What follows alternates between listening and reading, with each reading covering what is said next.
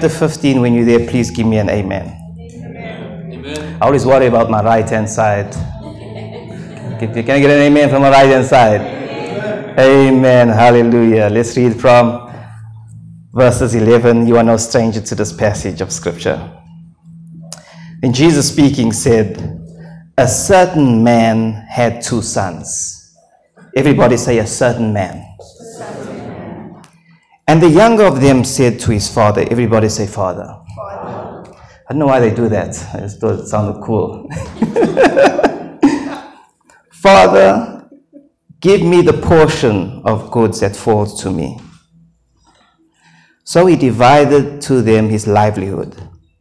And not many days after, the younger son gathered all together, journeyed to a far country, and there wasted his possessions with wasteful, prodigal living. But when he had spent all, there arose a severe famine in the land, and he began to be in want and need. Then he joined and went and joined himself to a citizen of that country, a Gentile country, and he sent him into the fields to feed swine. And he would gladly have filled his stomach with the pods that the swine ate. And no one gave him anything. And when he came to himself, he said, how many of my father's hired servants have bread enough and to spare, and I perish here with hunger? I will arise and go to my father, and will say to him, Father, I have sinned against heaven and before you, and I am no longer worthy to be called your son. Make me like one of your hired servants. And he arose and came to his father, but when he was still a great way off, his father saw him and had compassion, and ran and fell on his neck and kissed him. And the son said to him, Father, I have sinned against heaven and in your sight, and I'm no longer worthy to even be called your son. But the father said to his servants, bring out the best robe and put it on him, and put a ring on his hand and sandals on his feet, and bring the fatted calf here and kill it, and let us eat and be merry. For this my son was dead and is alive again. He was lost and is now found. And they began to be merry. Now his oldest son was in the field, and as he came and drew near to the house, he heard music and dancing. And so he called one of his servants and said, what does this mean? What's the commotion? And he said to him, your brother has returned,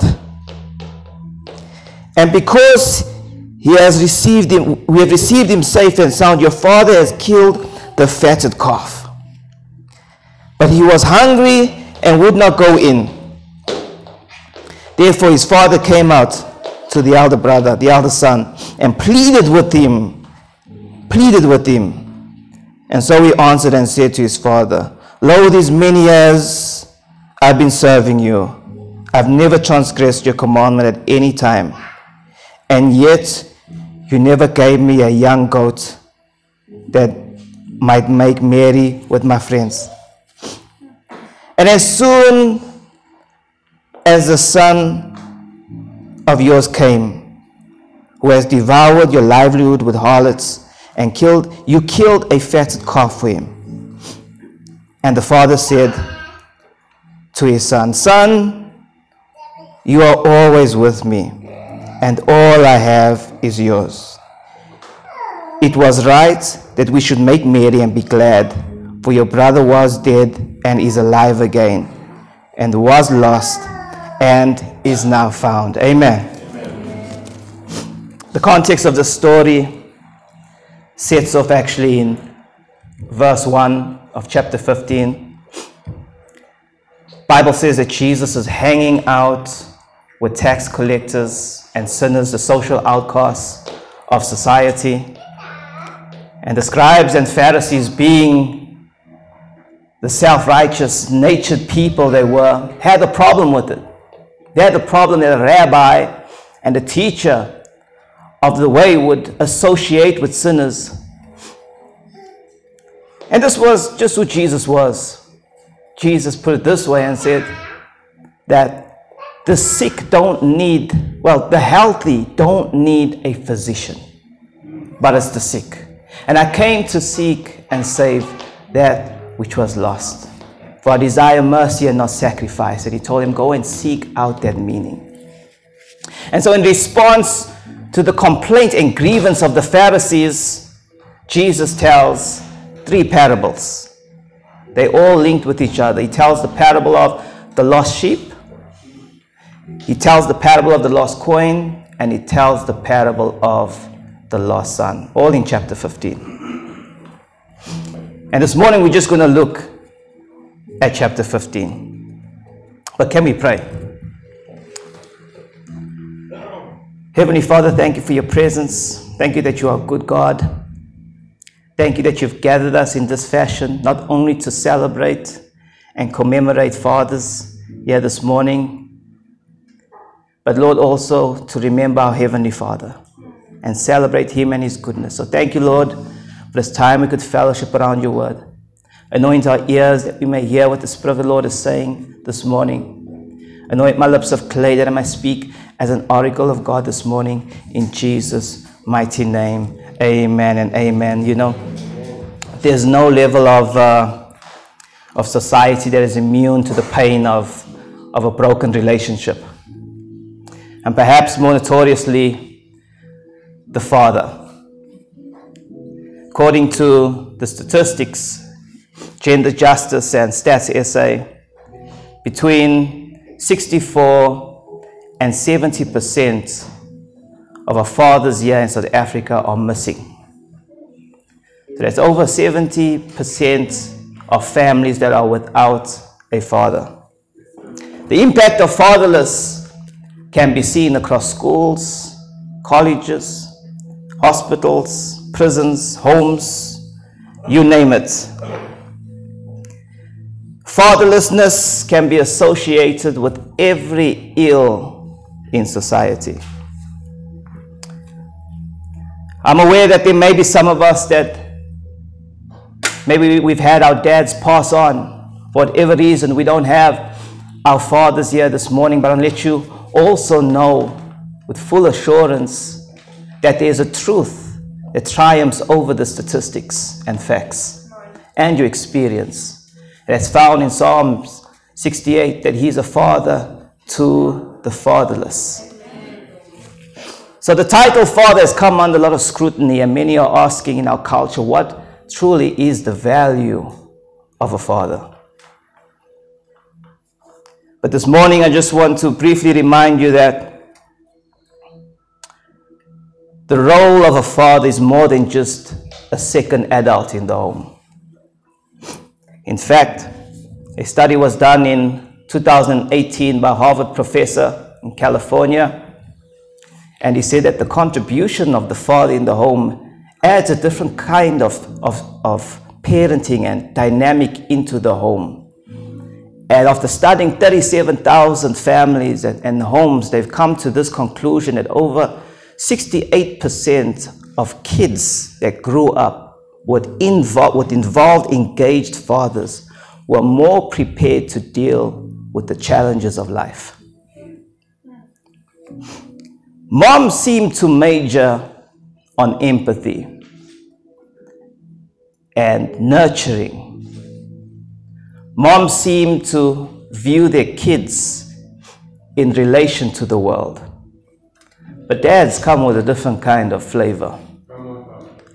We see the world in relation to our kids. Yes. We speak and major on discipline and rules and advice. And we emphasize duty. Men have a tendency to, according to the, to the research, provide kids with a more broader set of skills, social skills, to tackle the world. We teach our kids how to be competitive. I mean, the one day Madison came up to me and said, "Daddy, This girl keeps on bullying me at school. Then her mother was like, we need to get the teacher on the line. This is my child. I said, no, no, no, no, no, Madison. I said, wait a minute, babe. What are you doing, Maddie? Did you hit her back? I said, come on, you got to be strong now. That's how dads typically seem to be. Amen. Am I right, Kenley? By the way, Kenley, please, you need to come see me and for some training on some dance moves.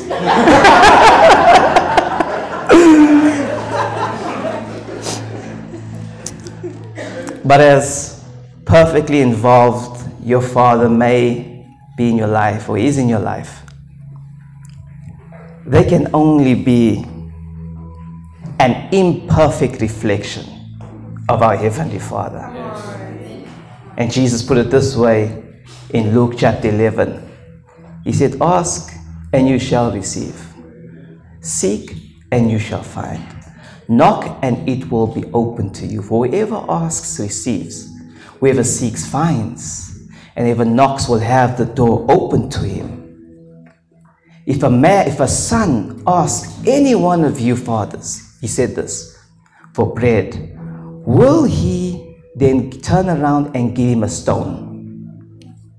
If a son asks any one of you fathers for an egg, will that father give him a scorpion? If any one of these sons ask for a fish, will any one of the fathers among you give him a serpent? And Jesus went on to saying, if you then being evil know how to give good gifts, how much more, how much more will your Heavenly Father give good gifts to them who ask?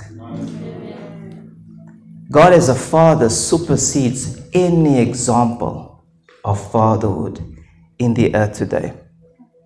And we can never restrict or limit his fatherhood to our experience. Amen. Amen. And so the mission of Jesus is broad. Okay. Bible says in Luke chapter nineteen, that the Son of Man came to seek and save that which is lost. And John chapter three, verse sixteen and seventeen tells us, therefore God so loved the world that he gave his only begotten Son, that whoever believes in him should not perish, but have everlasting life. For God did not send his Son into the world to condemn the world, no, but that the world through him might be saved. First John chapter four tells us, in this is love, not that we loved him, no, but that he loved us and sent his Son to be a propitiation for our sins. So the Bible says in First John chapter four that the, that the Son of Man, the Son of God, Jesus also came and was made manifest to destroy the works of the devil. Jesus said, in John ten ten, exposing the enemy, providing us with his manifesto, he says, the thief comes only except to steal, kill, and destroy. But I have come that you may have life, life more abundantly. Second Timothy one verse ten tells us that Christ appeared, abolishing death, and brought immortality to light, pulling the sting out of death and robbing the grave of its victory, so we can proclaim, O death, where is your sting? And O grave, where is your victory? He conquered the last enemy, death. That's why John chapter eleven, when he stands before the tomb of Lazarus, he declares, I am the resurrection and the life. If anyone believes in me, though he die, he shall not perish. He will live for eternity.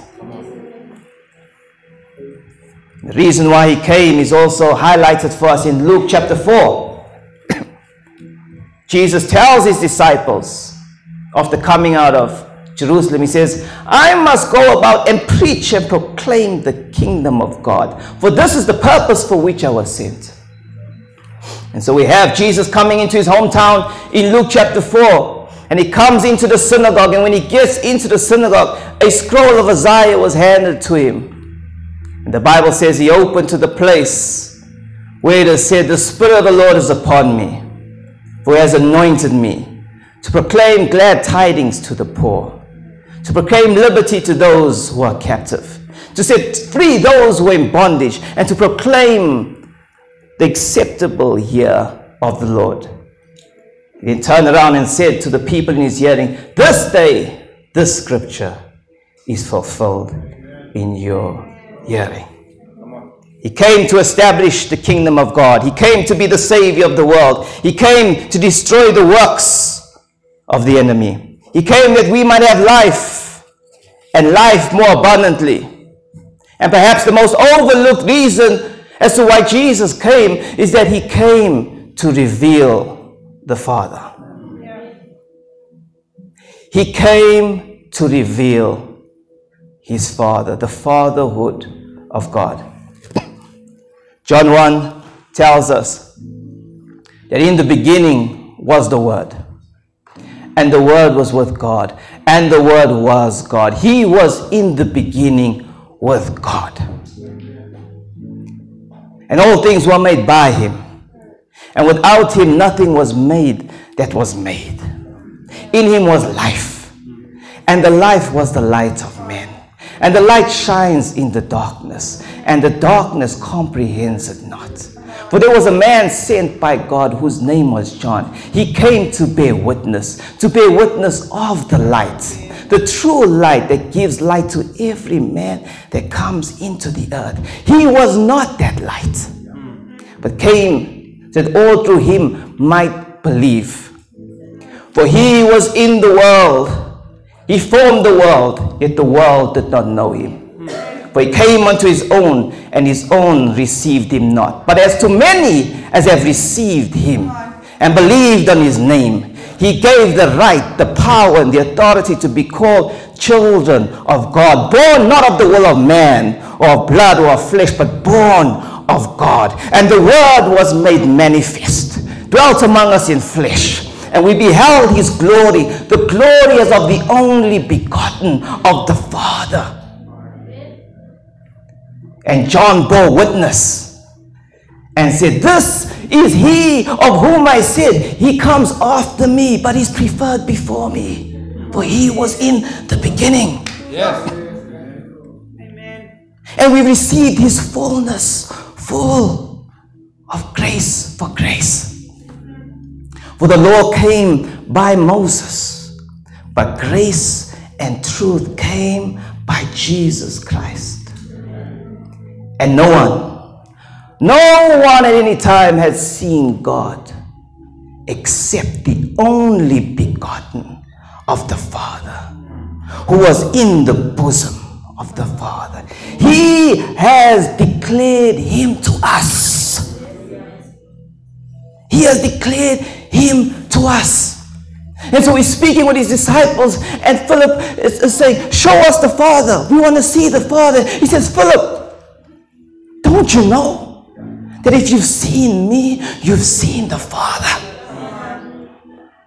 You see, nobody could best reveal who the Father was except the Son, because he best demonstrated the Father. Hebrews eleven tells us that God, who in times past and in various ways spoke to the fathers by the prophets, but in these last days has spoken to us by his Son, who he appointed heir of all things, who is the exact representation of the Father.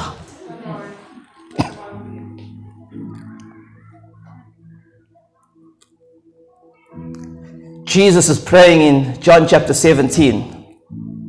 And you can tell a lot about a man and his mission in his last dying prayers. And he's praying in John chapter seventeen. And, and he prays three distinct things. He says three distinct things that reveals his purpose.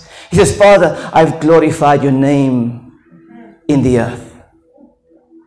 He came to bring the Father glory. He said, "Father, I've given them the, the words that you've given me to the men that you gave me. I've given, I've spoken to them the words that you told me to share to them. And then he says, lastly, I have manifested your name. I've manifested and revealed your name to them. What name? The name Father. The designation and title Father. Because in the Old Testament, the concept of God as a Father was faint. God was never addressed as Father. There's a few metaphors here and there, how God is the Father of Israel, and, and, and how God is the Father to the fathers. Only fifteen references. Only fifteen references, entire Old Testament. But when we get into the Gospels, in the life of Jesus, it takes a turn, because in the Synoptic Gospels, Matthew, Mark, and Luke, Jesus uses the word Father over sixty-five times. And in John, one hundred times. Come on.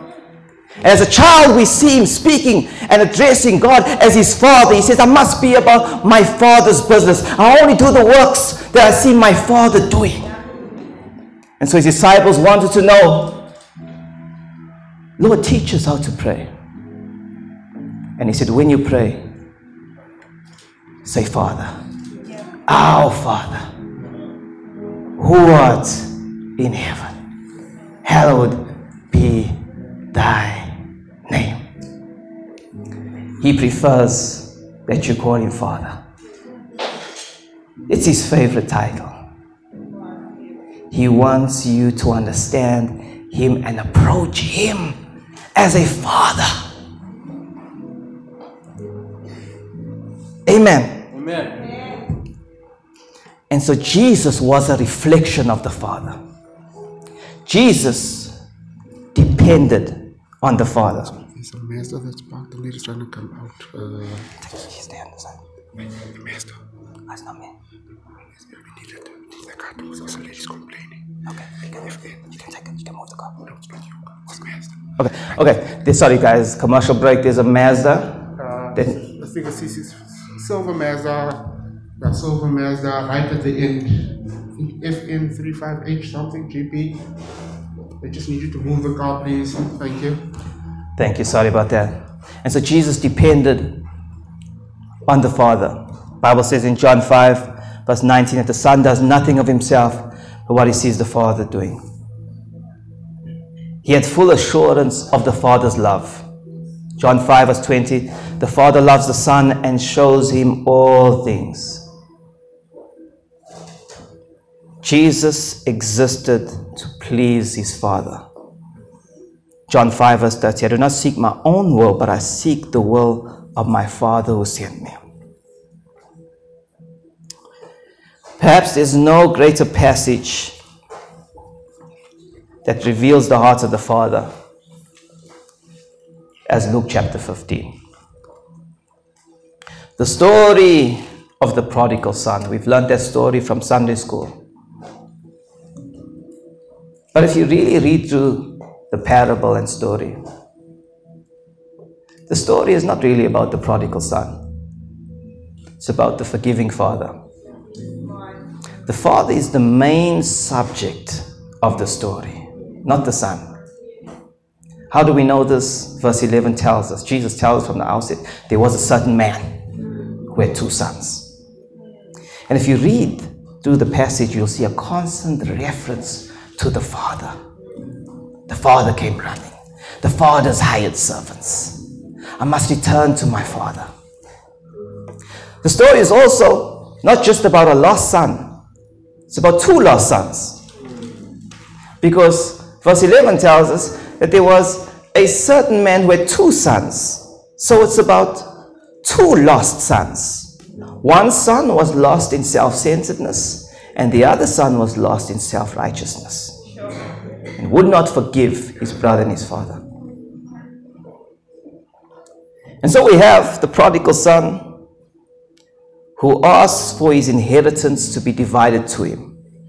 Now, for you and I in this time and culture, that might not mean much, asking for your inheritance. But in the Middle East, if you asked for your inheritance from your father, effectively you are saying you wish he was dead, because it was only due to you when he had died. Yeah. So it was an insult to the father and to his home and to his village. And so, being the loving, gracious, and wise father that he is, he does not infringe upon his son's free will. In love and in discipline, he releases him. And that's something we, we miss about God. Sometimes God will let you have what you want. But when your sins punish you, don't blame God. See, we're not punished for our sins. We're punished by our sins. Yes. The wages of sin is death. Yeah. Our own sins and decisions punish us. But the Father knows how to release his son. Love knows how to release. Sometimes you just got to let people go. So the Bible tells us that the Father is patient. He's patient and he's always looking out for his son. He's a loving father. How do we know this? Because verse twenty tells us that when the prodigal son came to his father, while he was a great way off, the father saw him and ran towards him. Now understand this, that the father ran towards him for two reasons. Firstly, he was ecstatic to see his son return. He's been waiting for this moment for months, for years, who knows how long. The second reason why he ran to his father is because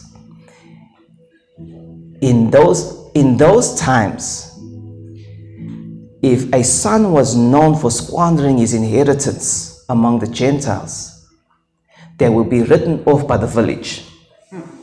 And so what the father does is he runs and he gets to his son before the village does, because the village would have rejected him and casted him out. So he gets to the son, hugs him, falls on his neck, has compassion upon him so that the village can see that he, he's forgiven his son, and he embraces him and he says, "This is my son, who was dead but now is alive." And this story portrays the real heart of God. And I'm going to close, close on this. Firstly, I don't know who this is for, but I'm going to let you know that God hasn't given up on you. You may have given up on yourself. Friends may have given up on you. But God has not given up on you. He knows the worst about you, and he still loves you the most. His love is the only constant we have in this world. Secondly, I want to let you know that he is, he's patient with you. But seek him while he may be found, and call upon him while he is near. The days are evil, Ephesians tells us. Even in our rebellion, he's patient and long-suffering. Thirdly, he's willing to give you his best. We're too busy trying to figure it out by ourselves. And he's trying to tell us, your hands are too small. They're not big enough. If you consult me, I can do so much more for you than what you could ever do for yourself. Yeah. So the Bible says, every good and perfect gift comes from above, from the Father of lights, in whom there is no variation or shadow of turning. Fourthly, I'd like to tell you, I know we sang the song, you know, there's no shadow he won't light up, no mountain he won't climb up coming after you. There's no wall he won't kick down, no lie he won't tear down. But I also want to say that the prodigal son's father ran out to meet him and did not go out on a manhunt. God wants you to meet him. He wants you to come on your free will. He wants you to come to your senses. That's what the Bible says. Draw near to him, and he will draw near to you. You, you, you laying back on your lazy boy chair, expecting God to do all the work, to God to, to, to break through all your problems, and God saying, meet me halfway. Meet me halfway. You keep on wanting a relationship with me. Open your Bible. Pop in to one seventy-one, hole in one now and again. Yeah. Just show up. Let there be a sign or evidence of a hunger and a change that you want to see. And lastly, I'm going to close on this note. He wants you to know him as a father, because it's personal. It's personal. It's about a relationship. It's not about religion. It's not about. It's not about church attendance, or it's not about how much you can give and ticking all the, the registry. No, no, no, no. It's about a loving relationship with your heavenly Father. Amen. Can we stand this morning?